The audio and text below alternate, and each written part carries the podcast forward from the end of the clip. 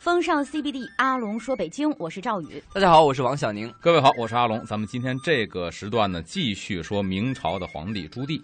上次呢，咱们先引一上次咱们的结尾，就说到历史上两位人物对朱棣的评价，一个是胡适评价朱棣是成祖生于明太祖起兵后八年，召见明太祖的流氓手段，故他的行为最像他的老子。嗯所以说，这是胡适评价朱棣啊，就是很像朱元璋的手段，怎么说呢？比较残暴。嗯然后鲁迅评价呢，与那些被称作流寇的杀人者相比，朱棣应该被称作坐寇。哎，所以说呢，这个两个评价都是对朱棣说这个人呢性情是比较残暴的。嗯比较狠，对，咱们今天接着往下说，因为朱棣刚开始起兵的时候，他打的旗号是什么呢？清君侧，嗯就说白了是朝中有奸臣，我要帮助皇帝，也是我的职责去清除这些奸臣，所以起兵。嗯啊，因为这些奸臣呢乱了祖宗的章法，破坏了祖制，嗯所以我起兵是保社稷诛奸臣，对吧？这个听起来是非常合情合冠冕理堂皇的，嗯，啊，非常高大上的一个理由。对，那么朱棣执政之后，那么篡权执政之后呢，你当时起兵是以这个旗号起兵的，嗯那么当你掌握政权之后，你也按照你当时说的去做呀。嗯朱棣确实按照他当时说的去做了，所以朱棣执政呢，特别是在永乐初年，他确实特别努力的去恢复，就是朱元璋建立明朝时候洪武年间那些个旧的制度。嗯而且咱说到这个说建文帝朱允文，在当皇太孙的时候，他就曾经说想是想说改变一些当时明朝的法律，嗯因为他说明朝法律过于严酷。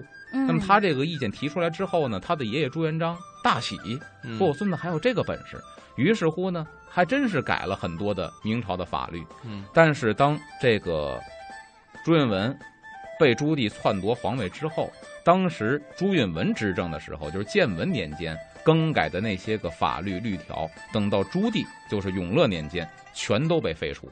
嗯这是他对法律上或者大明律的一个改变。嗯那么对众亲王的改变，咱前边也说了，说建文帝朱允文一上台，听信黄文成和齐泰这两位大臣的话，嗯他们的建议，说你的这些个亲王叔叔们嗯以后对你必然是一个非常大的威胁，嗯所以他呢从这个势力弱的亲王开始下手，一年之内削了五个藩王。嗯嗯对吧？那么等到朱棣登基之后，他就把朱允文当朝的时候废掉的这些个藩王一律恢复王位，嗯等于把自个儿的兄弟们又给恢复起来了。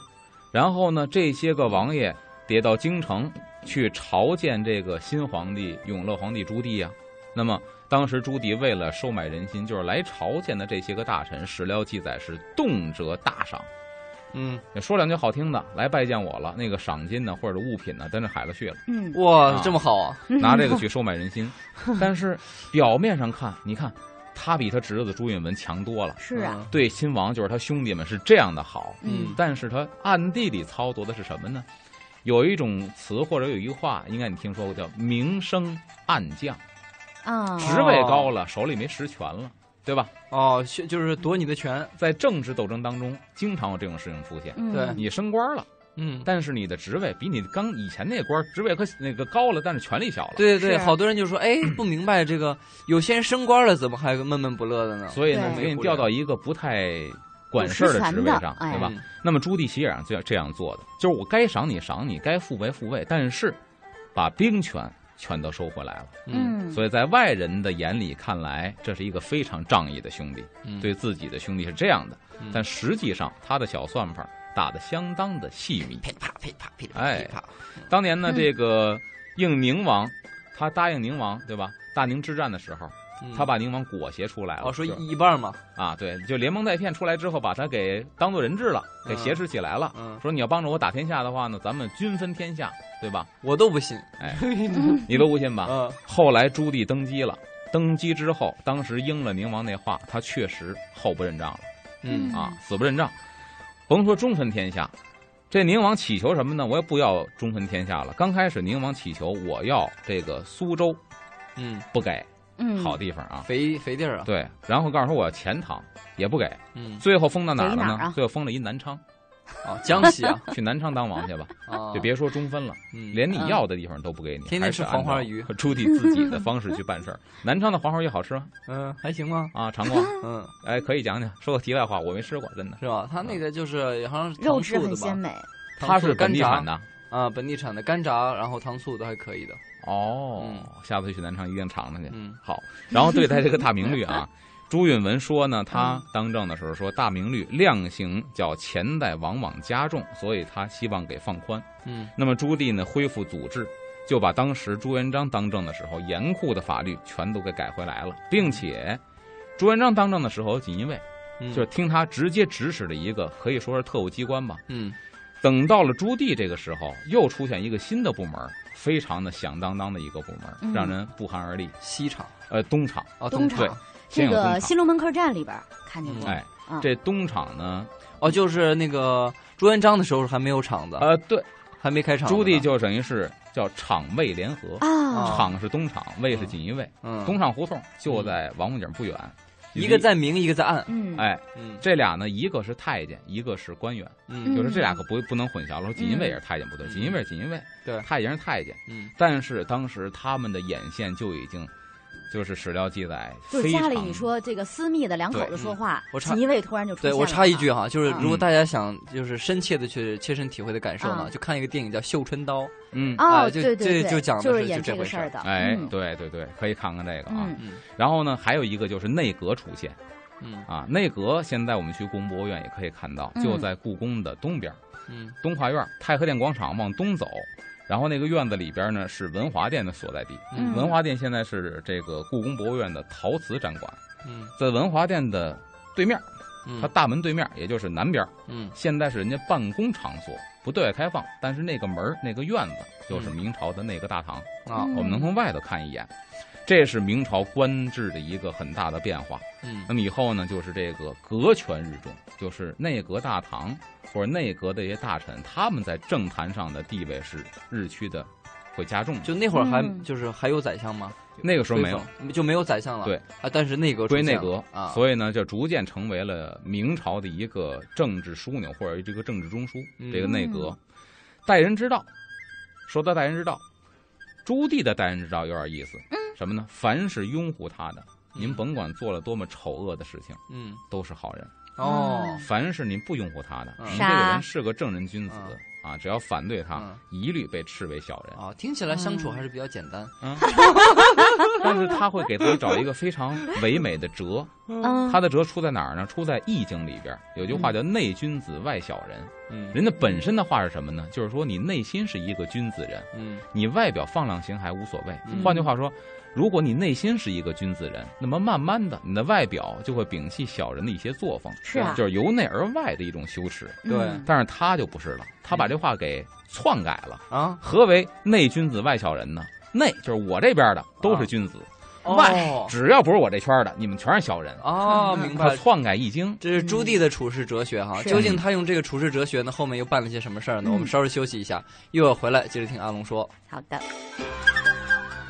欢迎回来，这里是风尚 CBD，阿龙说北京，我是赵宇。大家好，我是王小宁。各位好，我是阿龙，咱们接着说明成祖朱棣啊，嗯刚才说到了他的这个待人之道，嗯下边说说他的为君之道。嗯不能否认，朱棣和朱元璋很像，嗯就是登基之后啊，绝对是勤政心的皇狠上手。嗯辣，呃，心狠手辣一方面，勤政的皇上。啊，就是有还是有实干呢。呃，对他曾经说什么呢？天下虽安，不可妄为。所以你看到他这儿已经是第三代君王了。是吧嗯朱允文当了四年，然后朱元璋是六十多死的，到他是第三代了。嗯按说呢，稍微平定一些了，也是居安思危。故小事必谨，就是谨慎的谨。嗯小事不谨，将至大祸。就是他会嗯明白，我如果小事儿不做好了的话，对，放任的话，会有大的祸患到这儿。然后呢，小过不改，机智将至大坏，嗯嗯皆治危之道也。天天拿这个话来提醒自己，嗯所以当时为君还是脑子比较清醒很的。清醒，防微对杜渐，对嗯这个人每天非常的苦自己，哦明史当中记对载自己也比较狠。那他的作息时间呢，真的是非常的狠，四鼓以兴。古人把这个起啊也叫兴，嗯所以插一个题外话，现在很多古代片演的不对是什么呢？嗯两口子，比如拜天地在洞房，嗯一拜天地，拜下去了吧？嗯，然后呢，你得起来。嗯一般的老北京或者古代司仪不这么喊，跪是跪，起呢，兴这是起。啊，现在好像跪起错了，哦嗯是兴，嗯是起的意思。他说呢，半夜三更，十一点到一点嗯是三更天，嗯，一点到三点是四更天，嗯三点钟起床，嗯天哪，啊四更三一点醒钟半夜，衣冠静坐，穿好了衣服。打坐衣冠这俩字是很很要这个很关键的词啊，嗯就是古文呢，你也一个字一个字去摘开念。嗯衣冠静坐，冠是帽子，嗯嗯，古人对帽子是非常非常在意的。对我不记得是哪个片子了，好像是徐克导演的哪个片子呀？嗯有一个宦官被钉死在了一个木桩子上，还扶了一下那个帽对子，他最后扶着帽子系一下带儿，咵就是死新了。龙门哦那客个栈吧？是什么我忘了，是新龙门是新吗龙？门要么就是客栈七剑下天山反正是有一个，我记不得是哪片子了啊，咱就这是把场那景，个把那个厂里面那公公给杀了嘛。对对那对个对公公还正了下帽准。就是新所以龙这门个客形容栈，对嗯那个时候人确实这样，这帽子比脑袋还重要，嗯这是一种名分，一种尊严，一种地位。嗯所以呢，衣冠静坐，把帽子全戴上，在这儿静嗯坐，就说明他很正式，嗯不是说起来在那儿犯呆嗯啊。然后呢，思四方之事，就开始想全国各地四方之事啊哎。呀，人这才叫早早上起来就是浏览天下大事是，不像哎咱们咱们这早上起来看朋友圈儿，翻微博 也是好像得得有一种批阅奏折的感觉。然后后四个字是缓疑。缓急之疑，就想想哪个事情是急着要办的，嗯我就必须办；先哪办个可以稍微放一放的，脑子想着全国的事情。嗯而且他恢复了一个制度。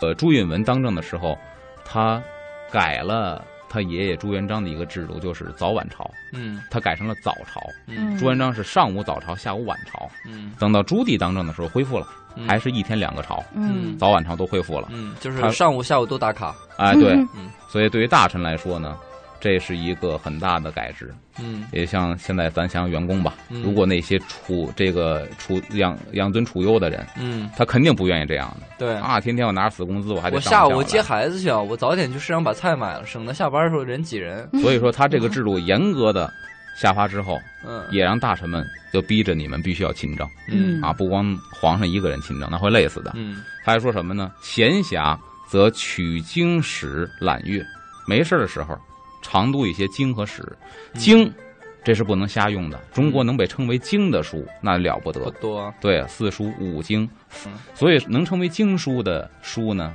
我们简而言之就是，无论哪朝哪代，过了多少年，它的理论都是不过时的，嗯因为它阐述的是天地的正道。对，就是从大到小嘛，经史子集。嗯，然后史呢，他读史其实为了什么呢？以史为鉴，嗯闲暇的时候读一读经史，未尝敢自狭义，从来不敢自己给自己放个假。狭义嘛，闲暇安逸，嗯从来不敢。自自狭义，就自己让自己闲暇安逸，从来不敢。嗯哎，我这这么看，这个人啊，自控能力还挺强的嗯对，啊。嗯也可能说这个人危机意识比较强。对啊，因为他怎么夺得这个天下，他非常明白。哎他是抢回来，他怕别人去对抢。对嗯他除了勤政之外呢，生活上也特别的节俭啊，啊。有记载的这特别有意思，他说什么呢？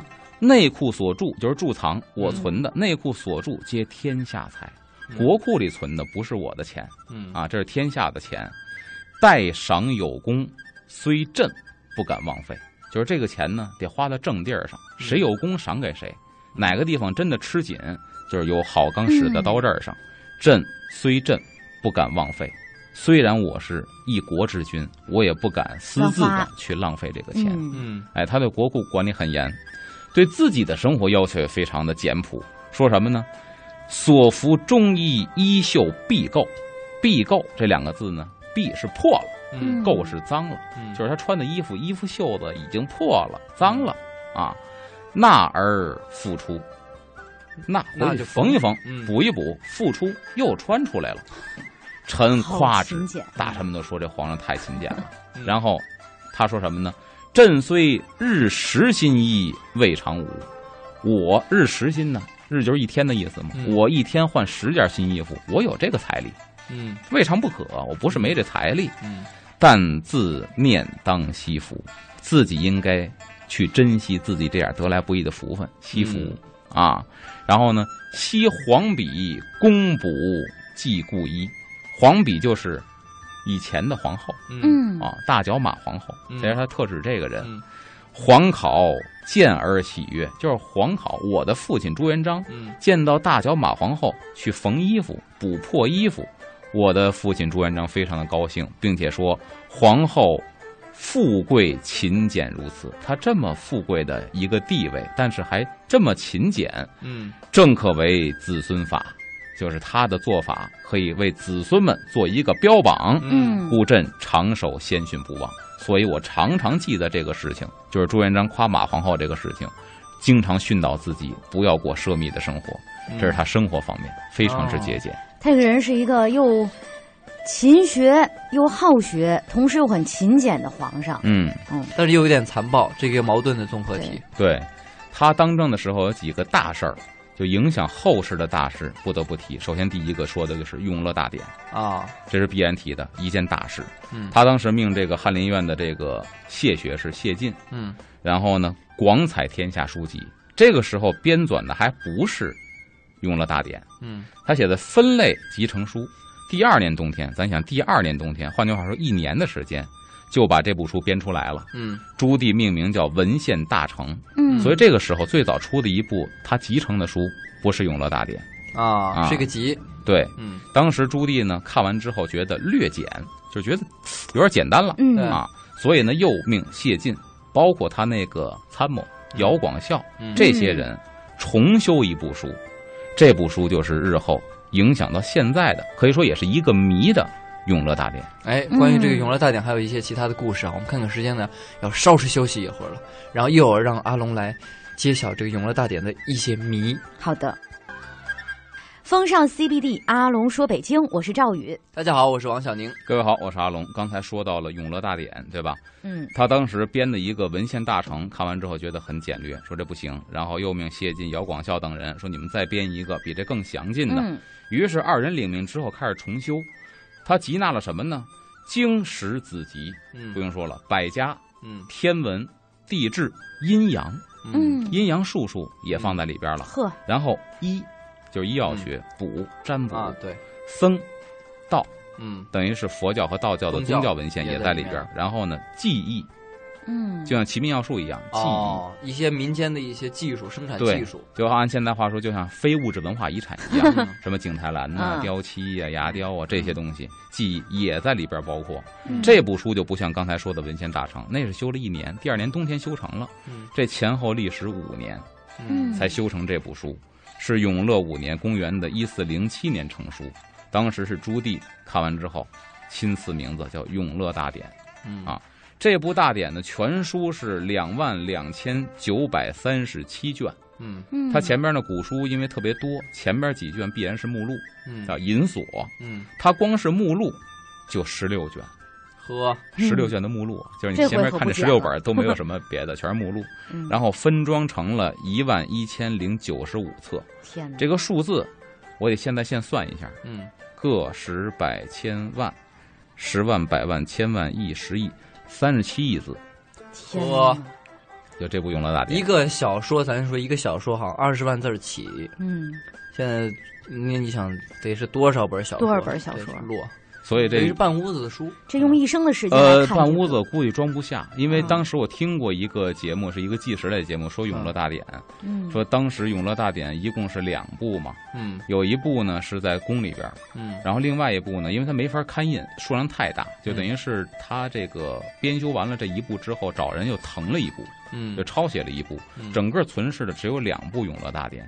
说到清朝晚期的时候，有人开始偷《永乐大典》，嗯这个事情呢，已经是一个好像尽人皆知的事情。嗯嗯宫里边又似乎是睁只眼闭只眼，嗯他怎么偷呢？很多老臣趁着这个天气转凉的时候啊，嗯他上朝的时候或者来宫里办公的时候，穿的多，拿一个包裹哦，他穿的其实少，嗯他把那个大衣啊叠成方块，搁在包裹里提拉着嗯进宫。他提拉的是衣服，嗯等他出宫的时候呢，他把这袍子穿上了，他把《哦永乐大典》换成书换成那个方永乐大块，典，提拉这包袱哦提拉出来。嗯看门的就以为他进去时候提拉是衣服，出来也是衣服，其实出来衣服已经穿上了。嗯有这样偷过《永乐大典》的，嗯包括抗战爆发之后，说《永乐大典》也遭受过一个洗劫，就是战争年代，嗯拿《永乐大典》去当过那个住过那个公事。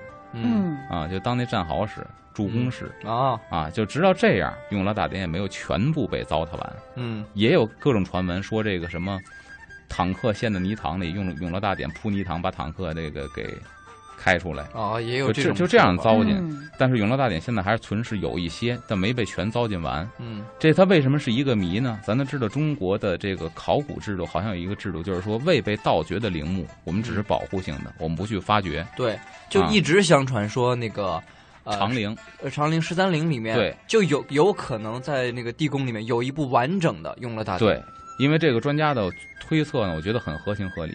长陵是十三陵第一个陵，嗯就是对这个朱元这个朱棣，嗯明成祖朱棣的陵，它也是里边最大的一个陵。嗯所以说，他的一生的功绩，永乐大典应该是首当其冲的。嗯专家分析，他在入葬的时候会不会陪葬另外一部手抄本儿腾出那本儿嗯， 《永乐大典》？而且在这儿我我也继续分析一下啊，嗯，就是哪怕是就是说以前，比如说清朝的时候，或者说民国的时候，有盗墓贼打了盗洞下去，一般都是为了名气去的，珠宝好携带嘛，嗯，因为他团伙作案，白天嗯怕被人发现你。背这个不好背呀、不好带呀、啊对这个东西，就是你偷出去一卷，嗯，它价值没有说你整部来那么对对对对，确实不好弄。对吧？嗯所以说你拿这个还不如抄一点金银财宝走。对，嗯所以很有可能是，就算有盗洞下去，还相对比较完整。嗯所以这个像那什么呀？包括当时孙殿英到东陵的时候，到慈禧的陵和乾隆的陵的时候，嗯孙殿英他们可以说是开着卡车去盗陵的，嗯对吧？什么都拿，嗯，但是他们呢也是受盗墓贼的文化，我觉得是有限吗？有一个东西没被拿，嗯慈禧盖的一个陀罗尼经被，啊，嗯就是死人身上盖了一个被子，这个嗯被子上绣的全是佛教经文，说嗯盖这被子能够往生。嗯然后他那被子上呢镶了很多的珍珠嗯，缝在这个被子上。嗯结果盗墓贼把珍珠全揪走 了，把被子留在这儿了。嗯，但是，人家这个专家也说，其实这个被子是当时非常顶级的刺绣工艺，嗯这个工艺现在基本都没有了，所以这个被子其实很值钱的。这个被子可能比那珍珠还值啊钱。盗墓贼就是不管这个，只啊揪珍珠。所以对，说，永乐大典如果被盗，估计这也不能说，因为一直没有。嗯这因为长陵一直是没有开启这个陵寝嗯，所以大家只是一个猜测嗯。除了永乐大典之外呢，还有一个就是《太宗实录》，就记述他爸爸朱元璋的嗯啊这么一部这个书籍。嗯这《太宗实录》呢，其实这个书啊，在建文帝朱允文当政的时候就已经开始修这部书了。嗯但是朱棣呢，认为这部实录里边很多内容写的太真实了，嗯就是我叔叔怎么造反，要夺我皇位，他全写进去了。哦啊，那对于以后朱棣当政的时候，必然是不利因素，对，所以呢，他命人重修这部书。嗯重修之后不太满意，就是几经其手，三次重修，嗯历时了前后七年，嗯《永乐大典》才修了五年，嗯但这部《太宗实录》上修了修改了七年，嗯还不是说你修这部书，是改了七年，对，就可想而知，在他心里边啊，嗯，我这个地位的名正言顺，远比《永乐大典》要还要重 要。还有重要，对，然后后人是看到我得是名正言顺继位的，嗯嗯然后呢，其实就是改掩盖一些历史的史实，是的啊。嗯与此同时呢，朱棣啊，把不利自己的文字一概消掉之外，啊他还消了什么呢？建文帝的年号，嗯，就是说在明朝，告诉你们，明朝的皇帝是朱元璋、朱棣，中间没有了，啊嗯没有朱允文这个人，但是朱允文有年号啊，对啊建文年嘛，嗯所以就出现了一个特别有意思的现象是什么呢？他在革除了建文帝的年号之后，用什么年号呢？那会儿朱棣没登基，不能用对啊呀永乐，还用洪武纪年。啊，等那于么就是说自己的父亲都死好几年了，对四年了，结果自己父亲的年号还存在。所以在《明太宗实录》里边出现了一个奇怪的现象：嗯洪武三十一年朱元璋死的。啊但这部书里边出现了洪武三十二年、洪武三十三年、三十四年、三十十五五年，年，嗯因为建还文有四年帝当政四年，对，对，全改成洪武，但这时候人人死了四年了，还用他的嗯年号，后来直接接永乐。嗯哎，呀，你说这个人那么勤奋，他怎么是那吧么在意名他分？读了那，呃，不是不是，他这个君权神授啊，嗯他当然在乎自己这比较正啊嗯，当然这是给自己造一个说法。 嗯哎但我就在想说，嗯，他把这个抹了的话，那到了这个明朝的后期，或者说到了清的中呃前期中期的话，嗯，建文帝那四年那些东西留下来的，是不是就很值钱？啊建文帝其实没留下什么，没什么。么，没留下什么东西。因为咱们不是说吗？啊建文帝这人也是特别简朴的一个人嗯哦啊，非常勤政的一个人。就他没有去在工艺上面、工艺品上面呀、艺术品上面去下功夫。所以说，有的事儿是包括这个文玩专家呀，嗯或者说这些个这也曾经聊过这个事儿，说康乾时期的瓷器值钱吧，特别值钱，因为它嗯是一个工艺最高水平。对它还有一种特别值钱的，年号特别短的，对，比方说咱们下边说的朱高炽，朱高炽在位仅仅十个月就死了。嗯如果你有他那个朝代的瓷器，那就太值钱对，了。还有说那个就钱币里面钱币也讲是王莽，对王莽的那个钱就值钱。流通时间太短，对啊，这也值钱。嗯嗯，还真是。接下来朱棣呢还会干了一些什么事情呢？我们稍事休息一下哈，一会儿回来接着听阿龙讲。风尚 CBD，阿龙说北京，我是赵宇。大家好，我是王小宁。各位好，我是阿龙。刚才说了这个永乐皇帝朱棣在这个文学史上两个贡献吧，《永乐大典》和这个嗯《太宗实录》嗯，另外一个呢，就说到他当政的时候非常推崇程朱理学，哦就朱熹老夫子那一套，啊，因为那特别钳制人的思想嗯，啊，哦啊这些东西特别特别受统治阶级喜欢那。说明他还是一个控制欲很强的人。对，就是说你没看见什么吗？《大宅门》里边，张丰毅不是演那个白七爷的老师吗？白景琦，告诉那白大奶奶说，从小不听话怎么办呢？他说，这个唐宗宋宋祖哪个不是造反起家？嗯反倒他们当了皇上之后，拿这些这些程朱理学去教育子民，让他们一定要如何如何。嗯确实，皇上很喜欢这种。咱们说他怎么去钳制人的思想啊？嗯举一个实例来说，都知道女人裹小脚三寸金莲，是，其实是残害女人的一个手段。没错。谁推崇的？朱熹。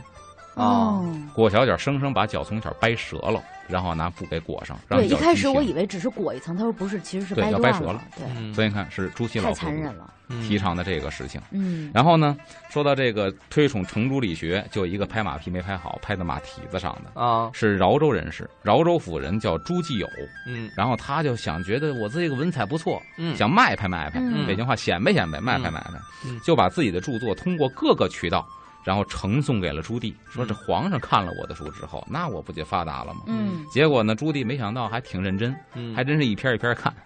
阅读完了之后，就看到朱继友的书里边有很明显的反对程朱理学的内容。嗯那我作为皇上这么推崇朱熹老夫子，你来反对他，你跟皇上唱反调啊！嗯，于是朱棣看完大怒，说到什么呢？此儒之贼也。就是你朱继友是个儒生没错，但是你嗯儒生里的败类，嗯你是儒教里边的贼。嗯然后呢，祸事污民，慎莫慎于此。就是你蛊惑人心造反，嗯嗯？嗯，跟这罪过差不又多，扣一也大不过帽如子此。嗯你这无非是用笔杆子蛊惑人心造反、啊！ 这就是没大形势没看清楚对，拍马蹄子上嗯 了，啊，谤先贤，毁正道，嗯多狠呐！这话，嗯诽谤先贤，嗯然后毁正道，嗯，非常之罪，不是一般的罪名啊！嗯，把朱继友押解回乡，命当地的布政司叫明谕其罪，吃以释罚，回去先拿鞭子抽。嗯然后呢，布告这个当地，搜检其家所著书，惠众分之。嗯，甭管你写的什么书，我看这一本没关系，你所有写的书，包括家里所有藏书，给我烧了，嗯把书全烧了，把家给抄没了，挨了鞭子蹲大狱了，这就是朱继友，啊，嗯，就拍到马蹄子上了，对就可以通过这件事情反映出朱棣对程朱理学那种推崇。啊，哎，对待有功之人也很有意思。嗯朱元璋、这个人就是打天下的时候，多少人帮他？嗯，登基之后，也可能是觉得自己有点不安，嗯或者怕别人篡权。嗯亦或者长期一种压抑，变得心理变态了，嗯把这些功臣，包括发小挨一个儿个一杀个的了，不光杀本人，这抄家嗯啊，对，啊有关系的宰了那么多，嗯朱棣也没好到哪儿去。嗯他的对待有功之人的观点是什么呢？嗯稍微其意，便杀之不惜。啊稍稍跟我这意思有点别着，跟嗯，我反对有这意见出现这的话，也天天脑袋别啥都不裤腰带上了。哎，这个是不是有一种那种那种心理啊？就是说，越是亲近的人，你的情绪会宣泄的更肆无忌惮。他觉得这但些我觉得这是些吧人是熟悉我，不熟悉他但我，不我是觉跟得你这生种气宣啊泄嗯应该是你后宫的事情，嗯你回去跟你后宫发脾 气，对，你回去大嘴巴抽跟你你小媳舅子妇都儿没去事儿啊，啊，抽你大舅子小舅子这都没事儿，那是你们家务事。对，但这是是同事，这你是下属出了后宫，啊，在前边上朝的时候，嗯，嗯你朝廷的一切不光是给全国看，是给全世界看的。对，嗯外国的君王会认为你们中国君王怎么这样，嗯所以他这个时候发泄情绪应该是在后宫发泄。啊他既然摆在这儿了，他就不是发泄的问题了。对，嗯啊，他有其他更加他出于自己自身利益的考虑。对，啊比方说，说到谢晋，当时在文渊阁嗯也参与这个政务，嗯，而且重修《太嗯宗实录》，编纂《永乐大典》，这是一个有文化的人，并且是一个朱棣非常器重的人，嗯，要不他不可能派他的参谋姚广孝和谢金锦迈一块儿去编纂《嗯永乐大典》对他这么信任的人，这个人死的非常之惨。哦，先说他怎么得罪朱棣的，嗯就是因为太立太子的时候嗯啊，他呢在立太子的态度上得罪朱棣了，因为朱棣是比较喜欢二儿子啊朱高煦的，嗯不太喜欢大儿子朱高炽。嗯嗯但是呢，明朝的制度是你大儿子活着就得立大儿子，嗯，立他长是力保这个长子，嗯嗯，所以以他这方面比较反对这个朱棣立二儿子。嗯，而且二儿子在朱棣的庇护之下、大臣的赞美之下，嗯有点得意忘形。他还曾经这个参过他的二儿子，嗯叫做理智于敌，就是你用的东西、你的理智、你的生活，完全超过了你该有的，你都快嗯超过你哥哥嫡长子朱高炽了。嗯，拿这个事情就说白了，给他爹扎针儿，嗯在他爹面前给儿子扎针儿，哎这个事情呦朱棣非常不爽。那可见当时政治斗争也是非常的凶残的，哎而且谢晋在某种程度上可能站错队了。对是的，这个时候他就已经说谢晋了。嗯朱棣说他四个字很简短，叫什么呢？见里骨肉，就是你在挑拨拨我父们子的关关系。其实这啊很明确了，他已经不高兴了。嗯对但是谢晋呢，作为一个儒生啊，就那种一身傲骨啊，嗯他不会为这事情吓到的。他接着往下开始自己按现代化还是做嗯什么呢？当时这个朱棣北征打仗去了，嗯然后他呢来这个太子监国嘛，嗯他当时来到了首都就是南京，嗯要拜见朱棣。嗯一看朱棣走了。那怎么办呢？我就拜见太子，拜谒太子而归，嗯我就拜了朱高炽，然后回来，这是一个礼节性的，谁也不能挑刺儿吧？嗯但是朱棣就说：“谢晋无人臣礼，嗯谁是君王，谁是臣子？我儿子监国，但他不是君王啊！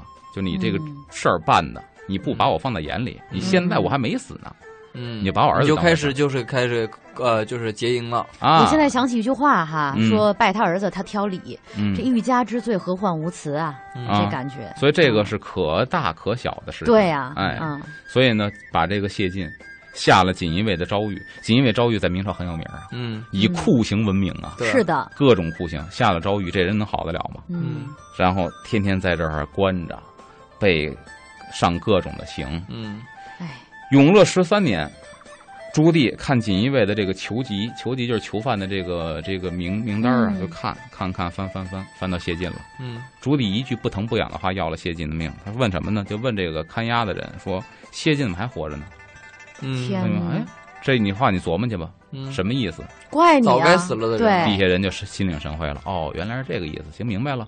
咱也不便真的去动刀杀他，天下人怎么看呢？嗯所以说，锦衣卫为什么阴狠呢？嗯他杀谢晋的方法，很多人想不到，嗯，怎么么杀的？饿死他？不是饿死的，给你好吃好喝，嗯您这压的挺不容易，您又是功臣，对吧？嗯皇上对您不怎么样，我们得对您好点儿。嗯来，摆酒宴，喝，喝醉了，嗯喝醉之后也不下手，拉出去嗯到雪地里活埋。啊，喝醉之后醒不来，到雪地活埋不就冻死了吗？嗯所以谢晋是雪地里冻死的哦。啊，就这杀个人手忠段臣极其的凶下残。场真是很悲惨，嗯，我跟你说，都说这个满清十大酷刑对很很恐怖，对不对，后来我才看书里面说，好多都是学明朝的诏明狱朝的，真的是，嗯所以说可想当时有多恐怖嗯。所以说，在这样的手段的统治之下呢，嗯接下来朱棣呢，在政治上呢，还会不会有一些其他的一些嘖高瞻远瞩啊，或者自己动了一些私心的一些做法？我们下回呢，接着听阿龙讲，好不好？好的，嗯，那这期的风尚 CBD 之阿龙说北京就是这样了，我是王小宁，我是赵宇我，是阿龙。下回再见。拜拜。